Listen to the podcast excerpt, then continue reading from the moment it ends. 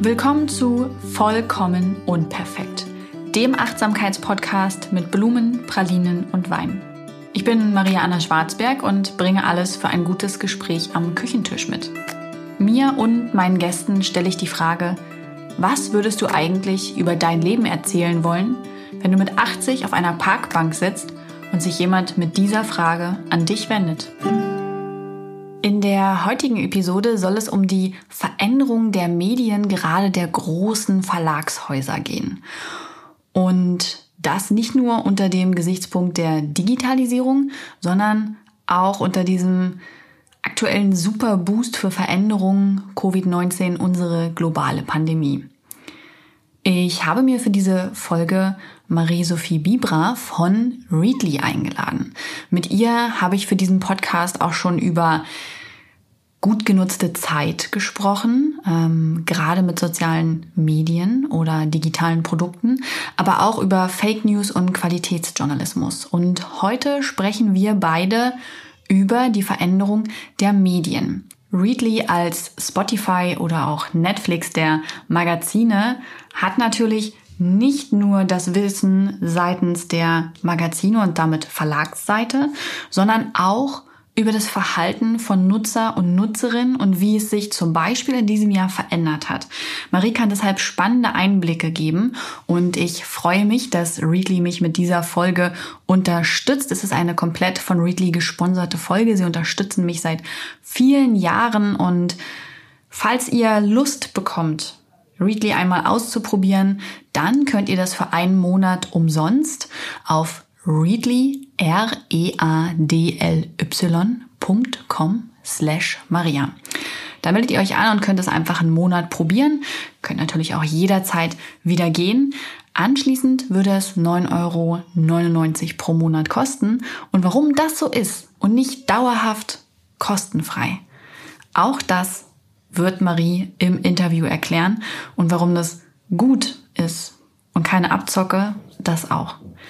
Ich gebe jetzt ab und freue mich, euch das Gespräch mit Marie präsentieren zu können. Hallo Marie und schön, dass du zu Gast bist im Podcast Vollkommen Unperfekt. Vielen Dank, dass ich wieder da sein darf. Ich freue mich sehr drauf. Ja, ich freue mich auf. Marie, für alle Hörer und Hörerinnen, die dich noch nicht kennen, wer bist du denn und was machst du so? Ich bin Marie-Sophie. Ich arbeite als ähm, Leiterin im Marketing für Readly äh, und bin dort für Deutschland, Österreich, die Schweiz und Italien zuständig. Und Readly, ähm, da arbeiten wir ja schon länger zusammen, ist eine Plattform für digitales Lesen, also eine Art Netflix für Magazine sozusagen. Wir sind jetzt schon seit einigen Jahren in Deutschland gelauncht und ähm, bieten da über 5000 Magazine innerhalb eines digitalen Abos an. Äh, und da kann man sich dann sozusagen alles raussuchen und alles lesen, was man möchte. Und da bin ich eben für das Marketing verantwortlich. Ähm, und in der Funktion arbeiten wir ja dann auch schon länger zusammen. Das stimmt, das stimmt. Marie, eine Frage, die ich dir noch nie gestellt habe. Was sind eigentlich deine persönlichen Lieblingsmagazine? Ah, das ist eine sehr gute und sehr gemeine Frage, weil man sich da fast nicht entscheiden kann. Ähm, meine Lieblingsmagazine dieses Jahr, würde ich sagen, ist die italienische Vanity Fair. Ähm, und zwar, weil die mich ganz besonders bewegt hat dieses Jahr. Äh, es war ja auch ein sehr turbulentes Jahr für Verlage und ähm, da hat die Vanity Fair ganz besonders tolle Cover und Geschichten dazu gemacht, die wirklich ähm, den Nagel immer auf den Kopf getroffen haben, weil die immer gesellschaftlich relevant war zu dem Moment, wie wir uns dann, ähm, wo wir uns da so wiedergefunden haben und ist deswegen jetzt zu meinem Lieblingsmagazin geworden. Und dann gibt es aber auch noch eine sehr lange Liste anderen Magazinen, die da fast gleichgestellt sind. Es klingt auf jeden Fall richtig gut, ist komplett an mir vorbeigegangen mit der Vanity Fair. Und haben die das nur in, in der italienischen Ausgabe so gekonnt gemacht oder fandest du die anderen Ausgaben auch okay? Es war in allen ähm, Ausgaben gut und es war ganz interessant, weil es auf jeden Fall auch ein gemeinsames Thema bei ganz vielen Magazinen war, dass man gemerkt hat, dass die doch sich in der Verantwortung noch mal mehr gefordert gefühlt haben, auch ein natürlich ein Spiegel für die Gesellschaft zu sein und für diese vielen sehr schwierigen Momente, die wir alle hatten dieses Jahr. Ähm, die italienische Vanity Fair hat dadurch, dass Italien ja auch so besonders getroffen war in Europa und dann mm. auch so mhm. früh, sich da ähm, als erste auf jeden Fall drum gekümmert und hat wirklich ganz von Anfang an, das war dann schon im frühen ähm, März oder sogar Ende Februar, angefangen damit, die Geschichte von oder die Geschichten von Mailänder Bewohnern einfach zu zeigen und damit eben das Ganze wirklich sehr persönlich zu gestalten, damit man nie den Eindruck hatte, dass das nur einzelne Personen betrifft, sondern wirklich immer wieder darauf hinweist, dass es eine gesamte gesellschaftliche Verantwortung war. Ähm, deswegen stand die besonders hervor, ähm, aber es gab ganz viele tolle Beispiele dieses Jahr. Cool. Hätte ich übrigens der Vanity Fair ehrlicherweise so nicht zugetraut. Ja, ich weiß, ich kenne das Vorurteil und auch teilweise die berechtigte Kritik daran. Und da war das jetzt wirklich, ähm, stand auf jeden Fall heraus. Ja, aber umso schöner, ähm, dass du das Beispiel anbringst. Ich werde mir das auch nach unserem Interview mal angucken, weil gerade wenn man damit nicht rechnet, das zeigt mhm. ja nochmal irgendwie was, was für eine Veränderung da auch äh, durch diese Pandemie ähm, passiert ist, ne? was mhm. für ein Umdenken stattgefunden haben muss, dass selbst die Vanity Fair sagt, okay, äh, wir müssen den Standpunkt hier anders angehen. Absolut. Ja. Ja, es hat dann doch einfach alle betroffen. Ja, auf jeden Fall. Ähm, wir wollen ja heute auch so ein bisschen darüber sprechen, inwieweit Covid-19, diese Pandemie dazu beiträgt, dass die Medien sich verändern. Und du weißt ja, der Podcast, äh, der ist ja jetzt ein bisschen anders. Es ist eigentlich wie immer, dass wir hier reden, aber es, es ist ein bisschen anders. Und äh, deswegen habe ich mir überlegt, eine spannende Frage für dich wäre, wo siehst du die Verlage, die Magazine in 80 Jahren? Oh, wow. In 80 Jahren. Das ist eine sehr, sehr spannende Frage. Und wenn ich die Antwort darauf so hätte, dann äh, wäre das natürlich viel wert. Ähm, ich glaube, dass ich das, was sich jetzt gezeigt hat, ist, dass die Verlage und ihre Magazine dann als eine der sozusagen Plattformen oder als eine der Inhaltsformen, die sie dann haben, eine unglaublich hohe Relevanz hat, eben in diesem gesellschaftlichen Spiegel und in dem, in der Reflektiertheit auch. Ähm, und das, mhm. wenn ich jetzt 80 Jahre nach vorne blicken würde, würde ich sagen, dass ähm, ich es immer noch genauso relevant sehe. Ähm, ich würde sogar so weit gehen zu sagen, dass ich die Verantwortung noch höher schätzen würde, nämlich dass Verlage mit den Marken die sie haben und mit den tollen Teams und Redakteuren und auch mit der Verantwortung, die dahinter steht, eine noch größere Aufgabe haben, da nämlich ähm, wirklich einmal Spiegel der Gesellschaft, aber auch ähm, um wichtige Themen zu verarbeiten und ähm, da wirklich leitend eine Funktion zu haben, die dann für die, für die Gesellschaft und für verschiedene Themen ähm, wirklich zum Leitfaden wird. Ähm, die andere Frage ist natürlich dann zwischen Print und Digital. Ähm, ich arbeite ja auf der digitalen Seite, deswegen äh, würde ich auf jeden Fall sagen, dass das Digitale einfach viel, viel, viel stärker werden wird. Ich kann mir aber trotzdem auch gut vorstellen, dass Printprodukte immer ähm, da sein werden, solange es uns Menschen irgendwie gibt, weil wir einfach auch das Bedürfnis natürlich nach einer gewissen Haptik haben. Ähm, aber ich glaube, es wird sich stärker unter, unterscheiden, wann man das Bedürfnis hat und wann man sich das dann so machen möchte. Ähm, aber das wäre meine Prognose für die nächsten 80 Jahre, dass ich da eigentlich eine noch größere Verantwortung und Rolle sehe. Äh, und das auch sehr spannend finde, wenn man sich das so vorstellt, nämlich dass es gar nicht darum geht, ähm, Verlage und Magazine, dass es das nicht mehr gehen wird, geben wird, sondern das Gegenteil der Fall ist. Hm. Ähm, Gerade unter dem Aspekt ähm, Verifizierung von Nachrichten, glaube ich, ist es unerlässlich, dass die Verlage sich weiterentwickeln Absolut. und auch immer weiter präsent sind und ihre Arbeit fortsetzen, weil wir ja nur so wirklich sicherstellen können, dass wir die Welt so abgebildet bekommen, wie sie halt auch tatsächlich ist, ne? Und nicht in irgendwelchen fadenscheinigen, dahergezogenen ähm, mhm ja, ich möchte nicht sagen Informationen, weil das sind es ja nicht, sondern ja, eben über Fake News so. Ich glaube, also das fiel mir auch gerade ein. Ich dachte, wenn ich jetzt weiter gucke und ich könnte mir auch vorstellen, die Digitalisierung wird natürlich immer mehr voranschreiten.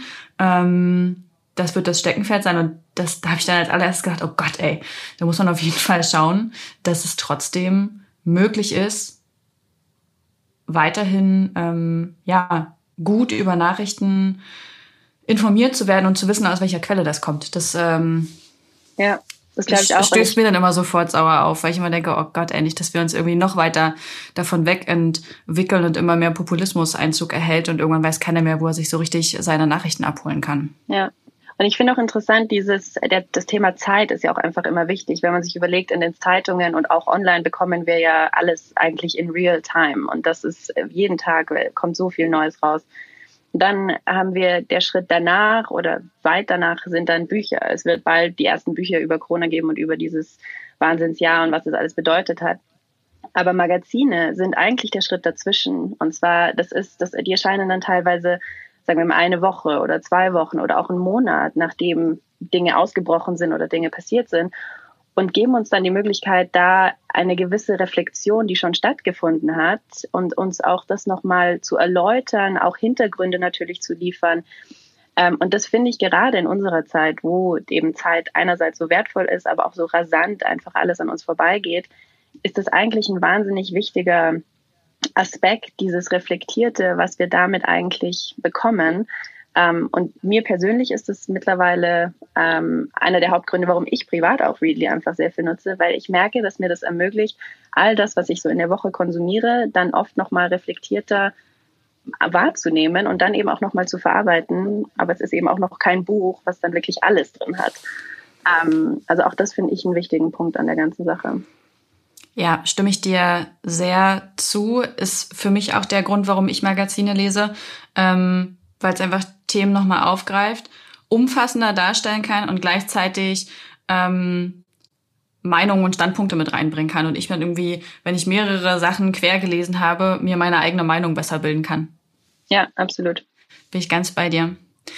Wenn du so überlegst, ja, wir, wir zoomen hier so 80 Jahre weiter raus, wo siehst du deine Arbeit beziehungsweise auch ähm, Readlys Beitrag? Wie könnt ihr dazu beitragen, dass die Medien, die Verlagshäuser sich weiterentwickeln und das möglichst in eine Richtung, die wir befürworten? Hm. Ich glaube, dass da gerade was du auch vorher angesprochen hast, es geht ganz zentral um so Themen wie Verantwortung, ähm, auch Rechenschaft, nämlich eben, dass du weißt, was dahinter steht, dass das ganz transparent ist, ähm, wer hinter diesen Sachen steht. Und ich glaube, für uns geht es eigentlich äh, primär um zwei große Themen. Und zwar das eine ist, wir wollen viel mehr Nutzer und Menschen dazu bewegen, überhaupt zu lesen und sich eben ähm, kritisch, differenziert, äh, interessiert, neugierig mit Themen auseinanderzusetzen. Ähm, mhm. Das heißt, wir wollen es einfach schaffen, dass viel mehr Leute Readly nutzen und so mit Lesen in Kontakt kommen, wieder oder neu mit den Verlagsmarken, ähm, sich mit diesen Inhalten auseinandersetzen. Das ist die eine Aufgabe und die ähm, sehe ich auch in den nächsten 80 Jahren ähm, nur noch stärker wachsen, weil eben wir sehen jetzt schon, dass wir einen sehr hohen Zufluss auch von jüngeren Nutzern haben. Äh, das war auch für uns neu und nicht mal, äh, nicht mal so geplant. Ähm, aber deswegen, da ist auf jeden Fall ein neuer Bedarf, der sich jetzt gerade entwickelt.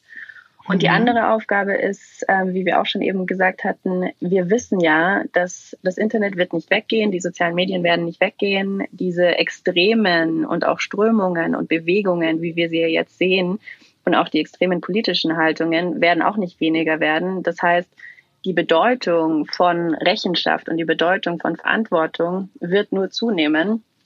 Und da sehe ich eben unsere Aufgabe, dass wir natürlich durch diese digitale Plattform, ähm, durch dieses Ecosystem, was wir mit den Verlagen bauen, nämlich dass wir mit den Verlagen zusammen hier an Lösungen arbeiten, ähm, dass es dabei darum geht, Lösungen zu finden, die den Nutzern gefallen, die die Nutzer eben zum Lesen inspirieren und motivieren, ähm, aber auch diese Marken eigentlich noch stärker zu positionieren ähm, und da wirklich Aufgaben zu finden, wie man das weiter ausbauen kann. Und wie hat sich dieses verrückte 2020 mit dieser äh, großen Veränderung der globalen Pandemie darauf ausgewirkt? Was, hat, was habt ihr dadurch bemerkt in eurer Arbeit?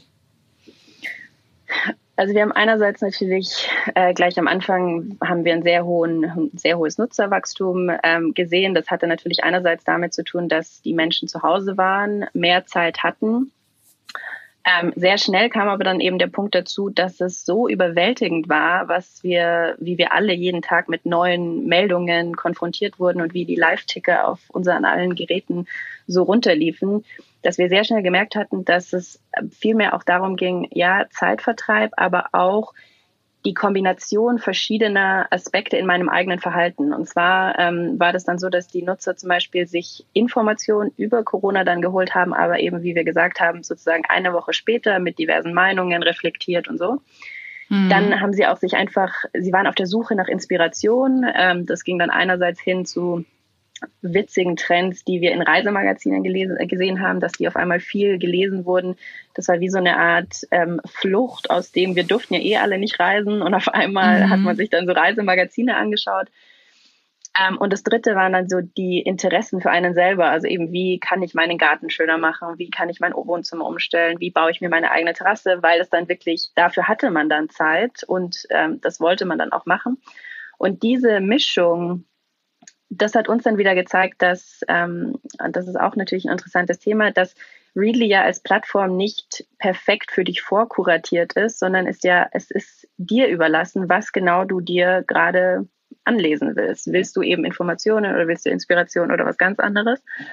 Und das hatte für die Nutzer auf einmal eine neue Bedeutung. Es ist selbstbestimmt, ähm, es ist vielfältig und das war wichtig in dieser Zeit. Das heißt, für uns hat es nur bestätigt, dass diese Vielzahl an Magazinen, die wir anbieten und die Breite des Portfolios ist ein ganz wichtiges USP, was wir weiter ausbauen wollen und müssen. Und das Ganze natürlich in einem interessanten Produkt. Und dann so im größeren Sinne hat es eben nochmal bestärkt, ähm, dass wir eben als sozusagen als Ecosystem arbeiten. Das heißt, dass wir natürlich auch eng mit den Verlagen die ganze Zeit in Kontakt hatten, die auf einmal ganz andere ähm, Themen auch nochmal hatten, weil Leute auf einmal weniger äh, draußen waren, draußen sein konnten. Ähm, genauso aber auch mit Marketingpartnern, wo wir auf einmal Kampagnen umschmeißen mussten, Werbegelder weggefallen sind ähm, und es auch da uns wahnsinnig wichtig war, diese Verantwortung ernst zu nehmen und nicht auf einmal einfach alle links liegen lassen, sondern wirklich uns da auch zu sehen, okay, wie können wir gemeinsam Lösungen finden. Das heißt, dieses Denken ähm, als Ecosystem hat sich dieses Jahr nur noch mal verstärkt. Ähm, bestätigt. Für mich ist das ein wahnsinnig wichtiger ähm, Aspekt, der einfach komplett beeinflusst, wie ich arbeite ähm, und wie ich da immer auch an andere denke und nicht nur an mich selber. Also ich glaube, da waren sehr viele ähm, Punkte, wo wir uns nochmal äh, ja, einfach bestärkt gesehen haben in der Mission, wie wir es jetzt bisher gemacht haben und das natürlich auch ausbauen wollen. Also auch bei euch das Gefühl, trotz dieser ganzen Distanz näher zusammengewachsen zu sein. Ja, absolut. Auch mit unseren Nutzern, weil wir hatten zum Beispiel einen Moment, wo wir wegen diesem Nutzerwachstum ähm, einfach völlig überfordert auch waren in unserem Support, weil wir auf einmal so viele Anfragen hatten von Menschen und so. Und wir da auch entschieden haben zu sagen, okay, wir kommunizieren das jetzt einfach ehrlich und sagen, es tut uns leid, wir sind gerade wirklich hier am Limit und wir haben ein wahnsinnig tolles Team, was hier Tag und Nacht für euch arbeitet. Wir bitten einfach um Geduld äh, und Verständnis. Und die Reaktionen waren super, weil wir da einfach mit unserer Ehrlichkeit die Nutzer mit ins Boot geholt haben und wir auf einmal gemeinsam in dieser Situation waren und dann gemeinsam eine Lösung gefunden haben. Und die war halt in dem Moment etwas Geduld. Und ähm, für mich, für mich hätte es dabei aber auch gar keine Alternative gegeben, als das so ehrlich zu handhaben. Ich finde das so, ähm, so verblüffend, weil ja eigentlich die Kritik an der zunehmenden Digitalisierung immer ist, wir würden uns noch mehr entfernen und es würde zu noch mehr Isolation führen. Und ich ganz persönlich kann ja nur für mich sprechen an dieser Stelle, habe in diesem Jahr viel mehr Verantwortung übernommen als zuvor und hatte ein viel größeres Gemeinschaftsgefühl. Das hat selbst mich, die ja eher zurückgezogen ist, verblüfft. Damit hätte ich nicht gerechnet, dass dieser Nachteil der Digitalisierung sich durch diese Pandemie einfach drehen könnte. Hm. Ja, so geht's mir auch. Und ähm, so haben wir es eben auch mit unseren Nutzern erlebt. Und ich glaube, dass das, ich glaube, dass das am Ende aber auch davon beeinflusst wird, wie du als Mensch natürlich bist, als Einzelner. Und wir dieses Jahr aber auch daran erinnert wurden, wie wir als einzelne Personen eigentlich einen richtig großen Einfluss haben auf unsere, auf unsere Umwelt und auf unser direktes Umfeld ähm, aber dann natürlich auch durch unsere Taten und Aktionen dann auch auf ein weiteres Umfeld, wie zum Beispiel die Nutzer einer ganzen Firma oder eben auch das Team. wir hatten zum Beispiel auch viele, ähm, wir haben viele neue Kollegen eingestellt dieses Jahr. Die haben wir noch kein einziges Mal persönlich in Person kennengelernt. Da lief mhm. alles vom Interviewprozess bis zum Onboarding und jetzt dem täglichen Arbeiten digital. Das erfordert auch nochmal eine ganz andere Menschlichkeit. Ähm, ich würde sagen auch Verletzlichkeit, die man dann auch zulassen muss. Das ist auch dieses Jahr gab es gute Tage und schlechte Tage. Ähm, das aber gemeinsam zu machen und da eben zuzulassen und den Menschen wirklich an erste Stelle zu stellen, ähm, das ist eigentlich mein erstes und wichtigstes Takeaway, glaube ich, von diesem Jahr, was ich aber auch nie wieder vergessen werde, weil jetzt geht's gar nicht mehr anders. Das stimmt. Was mich daran interessieren würde, ihr seid ja wirklich ein großes Unternehmen. Wie gelingt es euch in diesem großen Unternehmen, wirklich Menschlichkeit und Ehrlichkeit, diese Transparenz voranzustellen? Also was, was greifen da bei euch für Strukturen? Habt ihr da bestimmte Abläufe oder habt ihr Schulungen, Supervision, wo das auch immer wieder aufgegriffen wird? Wir sind dabei, das jetzt so zu formalisieren. Ähm, wir sind ja eben, wie du gesagt hast, sehr stark gewachsen in letzter Zeit. Das heißt, jetzt sind wir in der Verantwortung, ähm, diese Strukturen auch zu machen, weil anfangs natürlich hängt es sehr stark vom Einzelnen ab. Auch da wieder. Es hängt ab vom einzelnen Manager, wie der das dann handhabt. Und jetzt, ähm, wenn das Team so groß ist, ähm, ist die Verantwortung, dass das eben nicht mehr nur ein, ähm, ein Einzelner sein kann, sondern das muss jetzt die Erwartung sein. Und so ist es auch von den Mitarbeitern aus. Das heißt, ja, wir haben ähm, eine, würde ich sagen, von der Teamkultur gibt es einfach sehr, sehr viel Austausch, sowohl dann im Team als auch mit dem Einzelnen, dass man wirklich ähm, sich dann da auch die Zeit nimmt zu sagen, okay, und wie geht's dir? Nicht nur, wie geht's deinen Aufgaben, sondern wie geht's dir als Person und ähm, wie können wir das dann einbetten dann für das Team. Und ähm, das haben wir sehr viel und das haben wir natürlich dieses Jahr noch verstärkt, war aber immer schon da. Ähm, aber ich glaube, jetzt ähm, sind wir eben dabei, das dann auf größerem Level für alle zu machen. Ähm, und es ist aber auch nicht leicht. Und ähm, deswegen, ich glaube, wir sind da jetzt zwar auf einem guten Weg. Ähm, das wird dann gemacht über verschiedene, ähm, auch so Committees, wo man dann diese Themen zur Sprache bringen kann, wo Leute sich auch hinwenden können ähm, wenn es zum Beispiel Probleme gibt, ähm, bis hin zu ähm, einer sehr, sehr, sehr aktiven ähm, Feedback-Kultur mit diversen Tools ähm, und das dann natürlich auch regelmäßig auszuwerten und dann auch wieder mit dem Team zu teilen. Aber ähm, muss auch noch viel gemacht werden, auch bei uns. Ich glaube, es ist auch eine krasse Aufgabe und eine große Verantwortung, die dahinter steckt. Verantwortung, unser Stichwort dieses Interviews, ich merke es schon. ähm, ich schweife mal ein bisschen ab. Ich habe nämlich letztens eine wirklich fantastische Doku gesehen, ähm, The Social Dilemma. Und in der ging es darum, nicht um das große Unternehmen an sich, sondern um viele große Unternehmen, die gemeinsam die Social Media Verantwortung haben. Und wie es bei Social Media eben verpasst wurde, den Mensch als Wert zu sehen, und zwar als menschlichen Wert, als das, was er ist im Einzelnen, sondern nur noch diese Gesamtheit gesehen wurde und der Mensch zur Ware verkommen ist. Ja, und bei Social Media ist ja häufig eben wirklich nur noch darum geht, wie bekomme ich meine wahre Mensch zum Klicken, zum Kaufen, zum länger dranbleiben. Und ich fand das, ich fand das so erschütternd. Hast du die Doku gesehen? Ja, ich habe die gesehen und ähm, für mich ist auch der Satz, der mir, den hatte ich, habe ich mir in meine Notizen eingetragen, weil der mich auch so äh, schockiert und nachhaltig einfach begleitet hat. Und zwar dieses ähm, If you're not paying for the product, you are the product. Ja. Und ähm, das war für mich ähm, und es ist natürlich genau die Wahrheit, wie du gesagt hast. Dieses in dem Moment, wo du nicht zahlst für etwas, bist du mit deinen Daten, mit deiner Aufmerksamkeit, mit deiner Zeit bist du dann halt das Produkt, was weiter vermarktet wird. Also ich fand auch, sie kam zur richtigen Zeit, ähm, im richtigen Moment, mit den richtigen Argumenten. Und ich fand aber auch interessant, was dann drumherum für Diskussionen entstanden sind, sowohl kritische als auch äh, positive. Ähm, also ja, war für mich auch ein sehr nachhaltiges, äh, beeindruckende Doku. Ja, also für mich persönlich auch eine erschreckende. Ich bin ja auch Teil dessen. Meine mhm. Arbeit findet auch zum Teil im Social Media Bereich statt und das ähm, es hat mich auch noch mal anders sensibilisiert. Ich behaupte schon, einen sehr sensiblen Umgang mit sozialen Medien zu haben und auch mit den Lesern und Leserinnen und Hörern und Hörerinnen. Ähm, und trotzdem hat mich das noch mal wachgerüttelt und ich habe gedacht, Scheibenkleister, jetzt hätte ich was geflucht. ähm, das ist erschreckend. Äh, wie weit doch diese ganzen kapitalistischen Strukturen ja auch da greifen und uns als Menschen so total äh, verschwinden lassen. Ich finde das deshalb spannend, weil bei euch ist es ja nun mal so, dass das eben nicht einfach kostenfrei zugänglich ist, ne? sondern ja. dass ganz bewusst und gezielt gesagt wird, okay, das ist ein monatliches Abo-Modell, das kostet etwas, dafür können wir aber sicherstellen, dass wir unsere Arbeit gut machen können und dass auch die Informationen, die ihr zugänglich gemacht bekommt, dass die vertrauensvoll sind.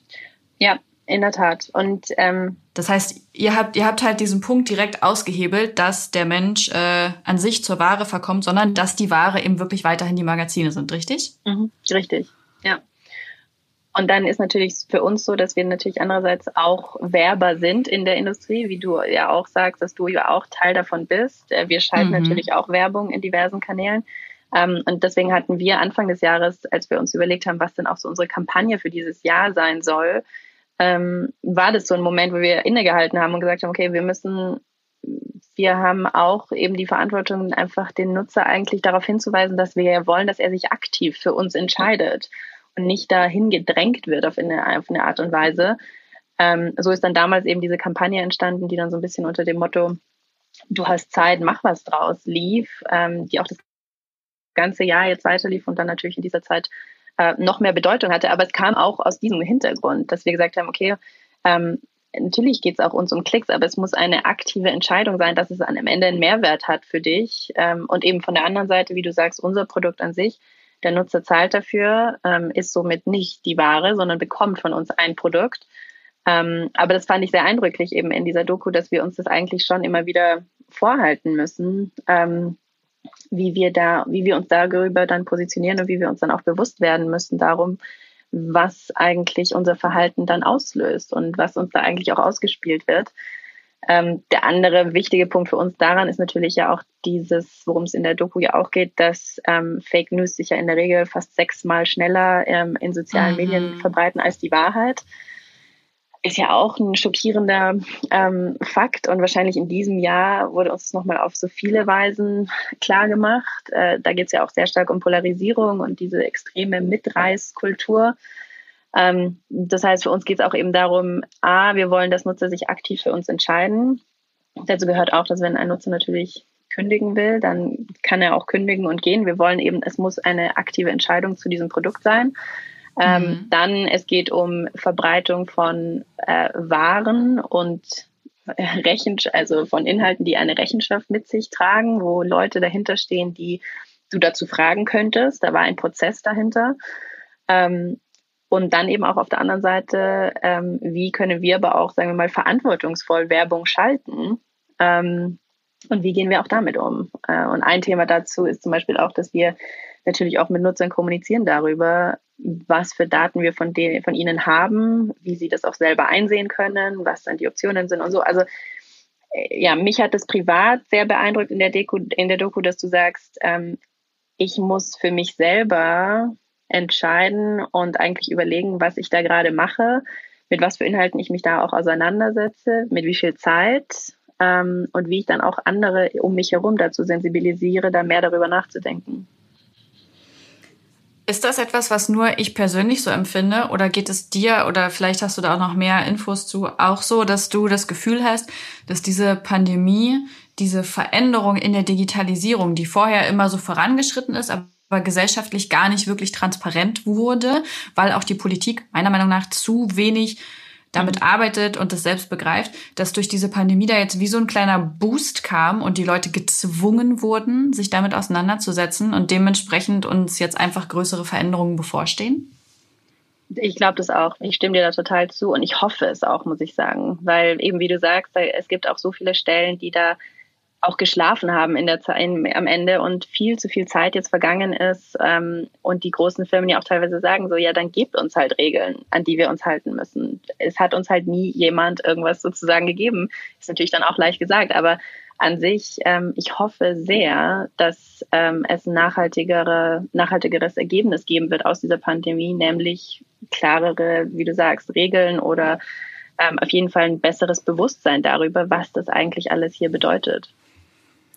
Wie kann ich denn ganz persönlich, wenn jetzt ne, ich nur mich nehme als Menschen, wie kann ich denn zu dieser Veränderung mit beitragen? Also was kann ich tun, um mich zum einen ähm, vor Überkonsum zu schützen, aber wie kann ich quasi auch diesen Medienkonsum nach meinen Bedürfnissen gestalten hm. und damit dann ja wahrscheinlich langfristig ne, auch dazu beitragen, was angeboten wird? Hm.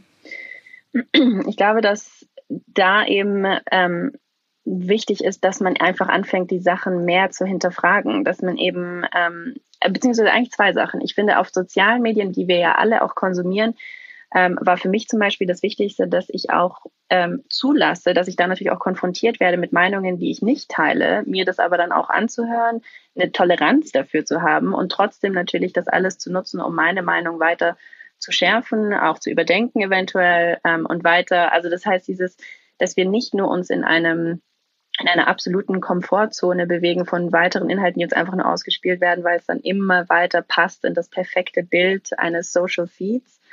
Das heißt, da schon mehr Kritik, aber auch mehr Toleranz mit reinzubringen und dann klare Positionierung für sich selber zu schaffen. Da natürlich dann auch auf seine Zeit zu achten. Wie viel Zeit will man damit verbringen? Ähm, und dann auf der anderen Seite, ähm, gerade wenn es um Medien geht, klar zu hinterfragen, okay, was ist da die Quelle? Ähm, was ist da auch das Bezahlmodell an sich? Manchmal ertappt man sich ja auch dabei, dass man sich denkt, ach, jetzt ist der Artikel doch nicht kostenlos, ich kann da zwar klicken, aber ich komme nicht weiter. Dass man sich dann eben bewusst darüber ist, ja, aber da steht ja auch was dahinter. Da steht auch eine Person dahinter, die das schafft. Ähm, und die das schreibt. Ähm, also ich glaube, dass wir eigentlich zu wenig anderen Produkten haben wir so eine Selbstverständlichkeit ähm, wie gegenüber Medien, dass die ja einfach da sind und haben vielleicht mit der Zeit auch einfach vergessen zu hinterfragen, okay, aber natürlich gibt es dann einen Unterschied, was dann einfach kostenlos da ist und was da ist ähm, mit einem gewissen Preis, weil da halt auch eine andere Arbeit dann dahinter steckt. Und ich glaube, dieses Hinterfragen, wenn wir anfangen, das für uns selber mehr zu machen, können wir, wie du sagst, auf jeden Fall beeinflussen, was dann auch die Angebote sein werden. Es ist so faszinierend, ne? Ähm, wir schmeißen irgendwie 1200 Euro für ein iPhone raus, aber wenn dann irgendwie so ein Artikel äh, 1,25 Euro kostet, ne, das kann ja jetzt wohl nicht sein, dass die hier Geld für den Artikel wollen. So. Ja. ja. Ja, verrückt. Das, ich meine, es ist ähnlich auch mit Lebensmitteln und anderen Sachen. Wir haben so ein ganz verzerrtes Bewusstsein darüber, ähm, was ja auch am Ende wichtig für uns ist oder wofür wir dann eben wenig Geld oder viel Geld ausgeben und was aber eigentlich vielleicht der der Einfluss ist auf unsere Gesundheit oder auf unsere Mental Health oder auf unser Wissen oder auf unsere Meinung und all diese Dinge. Also ich glaube, dass ähm, es sind einfach, aber am Ende kommt alles zurück auf, wie du gesagt hast, Verantwortung und Bewusstsein. Ähm, und ich mhm. finde ja, du bist ja auch ähm, junge Mutter, auch da das Verantwortung gegenüber Kindern. Und ich meine, das ist einfach ein riesen, ist eine Riesenaufgabe und eine schwere Aufgabe auch. Darüber geht es ja auch in der Doku so ein bisschen, dieses, wie bringt man Kinder denn an dieses Thema heran? Ähm, und das finde ich persönlich einfach ein wahnsinnig spannendes äh, und herausforderndes Thema, wenn man dann darüber denkt. Ist es auch wirklich, und ich muss sagen, seitdem ich selber Mutter bin, hat sich das auch noch mal stärker verändert, welche Vorbildfunktionen wir eigentlich für Kinder einnehmen und ähm, wie wir die sowohl schützen können, als auch ihre eigenen Erfahrungen machen lassen können. Das äh, Oh, dazu müssen wir auch noch mal irgendwann sprechen, du. Das wird ja. bestimmt, ähm, das wird bestimmt noch mal ein wichtiges Thema für mich. ich habe heute noch zwei kleine Fragen an dich, die mhm. ich ähm, in diesem neuen Podcast-Format allen Gästen stelle. Meine erste Frage an dich, Marie, was ist denn deine aktuelle persönliche oder beruflich größte Herausforderung? Meine ähm, größte Herausforderung aktuell ist tatsächlich ähm, Balance zu finden für mich selber. Ähm, für mich stand dieses Jahr auch ähm, unter dem Motto, dass wir natürlich äh, ab März sind wir ins Homeoffice gegangen und ähm, seitdem habe ich durchgearbeitet äh, und viel mehr als davor. Ähm, es war auch mehr zu tun, aber wirklich ohne anzuhalten. Und da ähm, ich gehöre, glaube ich, in die Kategorie von Menschen, die ähm, ich liebe meinen Job und ich liebe alles daran und ich mag es auch einfach sehr gerne zu arbeiten. Es gibt mir sehr, sehr viel. Ähm, und deswegen stört mich das an sich nicht, aber es hat natürlich Konsequenzen. Das heißt, für mich äh, stand dieses Jahr dann unter dem Motto, dass ich mir erstmal darüber bewusst geworden bin, dass ich damit vielleicht äh, ein Problem habe oder nicht besonders gut darin bin und ähm, da mehr Balance schaffen muss. Und das ist aktuell nach wie vor meine größte Herausforderung, an der ich arbeite. Manchmal mehr, manchmal weniger erfolgreich. Kann ich gut nachvollziehen. Wie mhm. entspannst du denn trotzdem im Alltag oder was sind so mhm. Dinge, die dir dabei helfen, so ein bisschen Balance zu finden? Mhm. Tatsächlich die kleinen Dinge. Also ich habe es mir ähm, dieses Jahr angewöhnt, dass ich dann tatsächlich jeden Tag spazieren gegangen bin. Ähm, manchmal dann zwar mit einem Call verbunden, aber sonst auch einfach raus, dann mit einem guten Podcast, ähm, oft deinem ähm, und dann eine heiße Schokolade, ja. teilweise auch im Sommer, genau. ähm, und äh, das ist aber für mich tatsächlich wirklich entspannend, so dieses rauszugehen, ähm, war ja dann auch teilweise das Einzige, was wir machen durften. Und ähm, ich habe diesen großartigen Satz ähm, vor kurzem gelesen, dass das, was uns am längsten am Leben halten wird, ist äh, die Fähigkeit, ähm, sich in der Natur auch an den kleinen Dingen zu, oder generell to, ähm, der Satz im Englischen war, to marvel at the little wonders in life. Und das finde ich einen sehr, sehr schönen Satz und ein sehr schönes Gefühl. Und das war das, was ich auf jeden Fall versucht habe, dieses Jahr auch zu kultivieren und was für mich in der Entspannung sehr wichtig ist, nämlich, dass man ähm, an den kleinen Dingen auf jeden Fall einfach auch ähm, Freude findet. Und das kann dann jetzt im Herbst diese traumhafte Herbstwerbung sein, während dem Spaziergang oder auch im Sommer waren es tolle Sachen. Ähm, also gerade weil ich zum Beispiel so viel arbeite, war es für mich wichtig, dass ich jetzt nicht mir irgendeinen riesen etwas schaffen muss, sondern die Fähigkeit, dass ich halt dann mein Handy weglege oder in die Tasche stecke, die E-Mails dann nicht anschaue, sondern einfach mal mit offenen Augen rausgehen. Ähm, und da habe ich ganz tolle Begegnungen dann gehabt und ähm, sehr viele schöne Dinge erlebt, die wirklich einfach nur an den offenen Augen hängen. Das klingt nach einem guten Ansatz und was mir dabei auch dann hilft, ist ganz bewusst manchmal nicht das Handy für das Foto rauszuholen, auch wenn ich denke, Oh mein Gott, bestes Beispiel. Wir waren gestern Pilze sammeln und dann war auf einmal eine Blindschleiche und ist da durch den Wald geschlängelt und ich dachte erst, oh Gott, oh Gott, ich muss es fotografieren. Und dann dachte ich, nein, guck ihr doch einfach ja. nur zu, erfreue dich und nimm das für dich mit in deinem gedanklichen Fotoalbum. Da neige ich dann manchmal auch noch zu, dass ich immer noch denke, ich muss das jetzt festhalten. Ja, das geht mir genauso. Aber das ist ein super, das sind eigentlich genau die Momente, dieses, wenn man sich in dem Moment das Bewusstsein schafft, glaube ich, geht man schon mal einen ganz wichtigen Schritt. Das glaube ich auch. Marie, ich danke dir für deine Zeit und dass du deine Einschätzung und auch dein Wissen mit uns geteilt hast. Es war mir eine große Freude, mit dir zu sprechen und all meine Fragen loszuwerden. Ähm, ich bin sehr gespannt, wo sich alles hinentwickelt und mhm äh, wenn wir beide richtig, richtig alt werden sollten und immer noch in den Medien arbeiten, dann können wir vielleicht nicht in 80, aber in so ein paar Jahren nochmal genau über dieses Interview sprechen. Ich, ich bin sehr gespannt, was wir dann so an, an Punkten wiederfinden oder wo wir uns vielleicht total verspekuliert haben. Das machen wir, darauf freue ich mich sehr. vielen, vielen Dank für das schöne Gespräch. Dankeschön. Dieser Podcast wird produziert von Podstars bei OMR.